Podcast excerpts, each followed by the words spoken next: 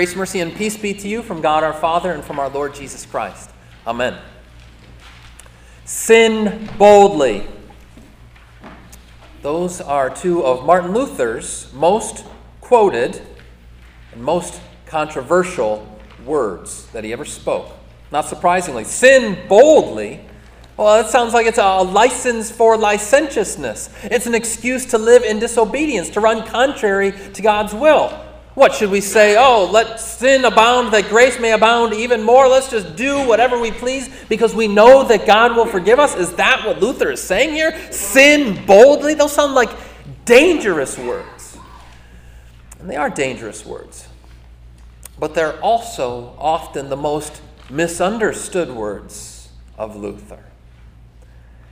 And today, uh, we're able to address that misunderstanding through this morning's gospel. Now, in today's gospel, we get kind of a, a sneak peek of the Christmas gospel, and we focus on that often overlooked character of Joseph. If you imagine the Christmas story like a movie, the Nativity story, right? You've got our Lord, who is himself the lead character, and then Mary, who plays Best Supporting Actress. But then you've got Joseph, who's almost like an extra, just kind of milling around in the background, like, hey guys, hey, do I get any lines or what? But today, Joseph takes center stage. He has an important role to play in this whole drama, and through him, we're not, able to un- not only able to understand these strange words of Martin Luther, we're able to, to see how this liberating good news of Jesus sheds light on a place that is often dark in our own lives. So let's look again at Joseph.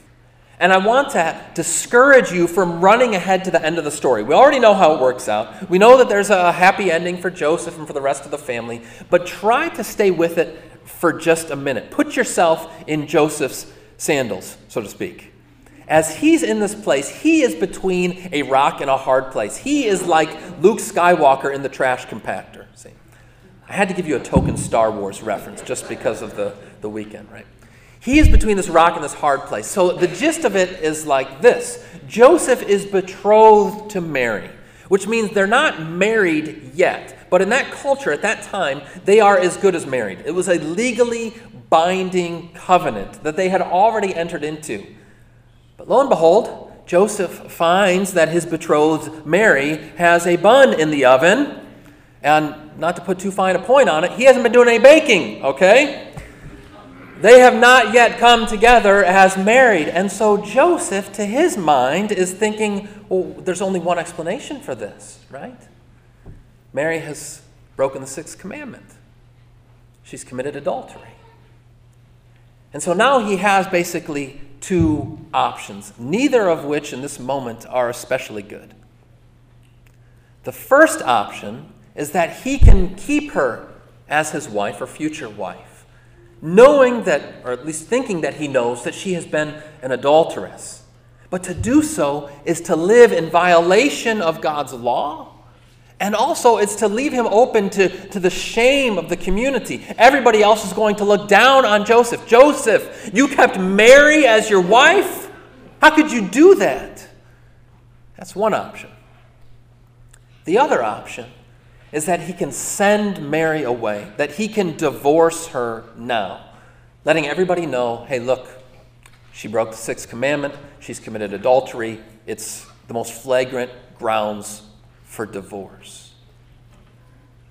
But Joseph also knows that when he does that, that the, the punishment for divorce, the punishment for adultery, which is, which is to say, was that she would be stoned. That Mary would be killed. And to complicate matters even further, actually, Joseph stands to gain financially from that choice.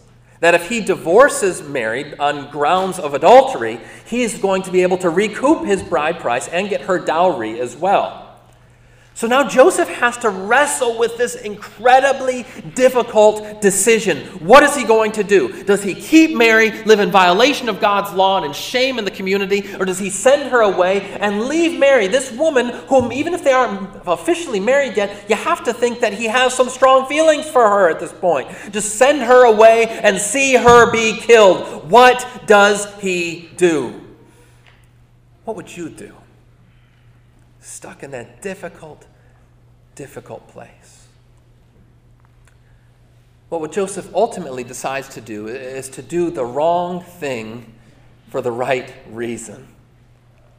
He thinks, okay, here's what I'll do I'm going to divorce her, I'm going to send her away, but I'll try to do it quietly. You know, maybe send her away to some other town so that she doesn't face the death penalty right away. It's going to be a shameful thing, a difficult thing for everybody, but it's just what has to happen. And notice this that even with this decision, which I think, given all of the circumstances, is a pretty good decision in Joseph's spot, right? But even there, he's not without sin in this matter. He's going against what ought to be done. He's, he's recognizing this is the, the just and righteous punishment for Mary's disobedience or what he thinks is Mary's sin, and yet still he's going to try to find a way around it. That in this situation, there is nothing that Joseph can do by his lights that he is not going to be sinning. This is the important point I want you to recognize right here. His choice, his decision, is not between a good choice and a bad choice. It's not between the sinful one and the righteous one. It's between two bad options, which both seem to be sinful. Now, again, we know the rest of the story. The angel comes, appears to him in a dream, bails him out, okay? It has a happy ending, it all works out. But stay with Joseph there for a minute and think about him in that place, in that difficult circumstance, caught between two apparently sinful choices. What is he going to do? He's going to gamble on God's grace. He's going to bet it all on the mercy of the Lord. That he is left with two difficult choices. And in effect, he's going to say, God, I don't know what to do here. But I'm going to hand this over to you and trust that your grace is greater. Now, pause there. I started out by saying this controversial and misunderstood quotation of Martin Luther sin boldly. I want to say that, in effect, what that quote is about is about gambling on God's grace. Let me tell you what I mean. The context of that is actually in a letter. It's a letter that Martin Luther was writing to his, his good buddy, his confrere, Philip Melanchthon, his uh, partner in crime, so to speak, in the Reformation. And at this time, Luther was himself um, stuck up in the Wartburg castle. He was being uh, uh, squirreled away so that he wouldn't get taken and given himself the death penalty. Meanwhile, Melanchthon and the other leaders of the Reformation are left trying to clean up the mess, trying to lead this nascent movement without their preeminent leader, Martin Luther, there to walk them through step by step. And Melanchthon writes to Luther, he's anxious about all the decisions that he has to make. He's recognizing that the gospel, as they've rediscovered and recovered the good news of Jesus, that it changes things. It changes the way that they had practiced the life of the church. It changes the way that they had viewed God and the way that they should live as his people. And now Melanchthon is recognizing, look, how, how do I how do I navigate this, Martin? How do I decide what we should keep from our Roman Catholic inheritance and what we should get rid of? What if I sin along the way? What if I make the wrong decision? What if God judges me? You ever been in that place where you think, Lord, I've got this choice in front of me and I'm not sure what to do? And it doesn't seem like there's a good decision here. What do I do if I choose wrong? Lord, I'm trying to discern what my future is, what the vocation is that you've called me into. What if I choose the wrong one? Am I going to fall outside of your will? Are you going to, to judge me? Father, I'm trying to, to discern and understand what we should do with this aging parent. How can we care for them lovingly, but also give them the, the care that they need? Maybe you've been in those places before where you're making those tough decisions and it doesn't seem like there's a right one or a good one. Philip is there and he's writing to Luther and wondering, What do I do here? What's the non sinful decision in this place, Martin? Can you just make it black and white? And Luther writes back to his friend with this pastoral counsel It's in the context of this letter that he writes those infamous words, but I want to give you the larger paragraph here. Luther writes to Philip, he says this If you are a preacher of mercy, do not preach an imaginary, but the true mercy. If the mercy is true, you must therefore bear the true sin, not an imaginary sin. God does not save those who are only imaginary sinners. Be a sinner and sin boldly. But trust in Christ more boldly still and rejoice in Christ, who is the victor over sin, death, and the world. Be a sinner and sin boldly. Whoa, hold the phone, sin boldly, but also trust in Christ more boldly still. Understand what Luther's counsel is here to Philip. Philip, no matter what you do, you're going to sin. Why is that? Because you're a real sinner. Guess what? Check your pulse. Yep, still alive, still a real sinner. See? And good news for you Jesus doesn't save imaginary sinners, He only saves real sinners, like you folks, like me, like Martin and Philip. And therefore, Luther says, cling to Christ even more boldly still because His grace has got you, brother. To help us wrap our minds around this counsel, let me offer an analogy to you from a world that is way outside my ken, but that hasn't stopped me before, okay? The, the world of engineering. Now, engineers often have to make life and death decisions.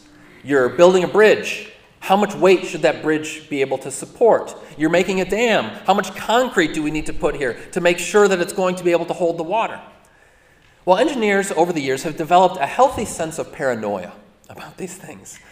And so they build in what's called a safety factor. A safety factor. What is a safety factor?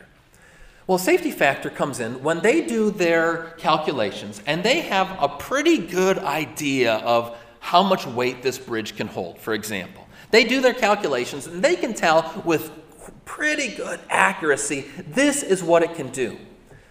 But the safety factor comes in, and they say, okay, let's take a ladder for example. This ladder probably needs to hold 400 pounds, okay? That's a good calculation, that's a good guesstimate. So then they might add a safety factor of six so that this ladder can actually hold 2,400 pounds, just in case eight extremely large men of really poor judgment try to get on the ladder at the same time. Have you ever been in an elevator? You ever been in an elevator and you start looking around and kind of doing the tabulation in your head? Like, oh Lord, we're getting close here. This doesn't look good.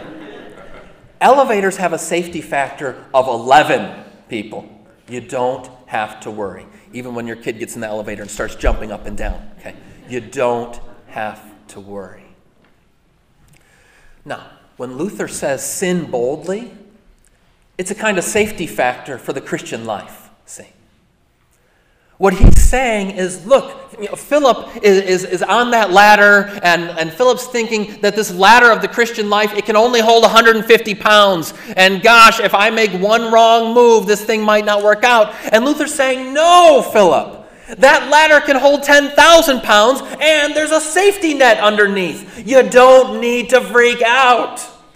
This is what the Christian life is like. We find ourselves more often than not, not between good and bad decisions, right and wrong ones, even sinful and non sinful ones, but in a shades of gray. And in the midst of all of that, we can think, oh, what if I mess up here? What if I screw up? Guess what? You're going to screw up.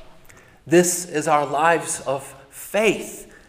We fail and we fall, and we have a Lord who's faithful in the midst of all of it and catches you every single time. We're groping in the darkness, trying to find the right way. But every step of the way, the Lord is there with you.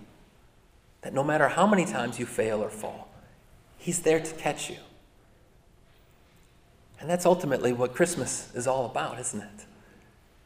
That we have a Lord who came down on that heavenly ladder for you and me so that it might be able to bear infinite weight. all the weight of your sin and mine. That come what may, nothing can separate you from the love of your Savior. He is your safety factor, now and eternally. Amen. And may the peace of God that surpasses all understanding keep your hearts and minds in Christ Jesus. Amen. We stand to sing.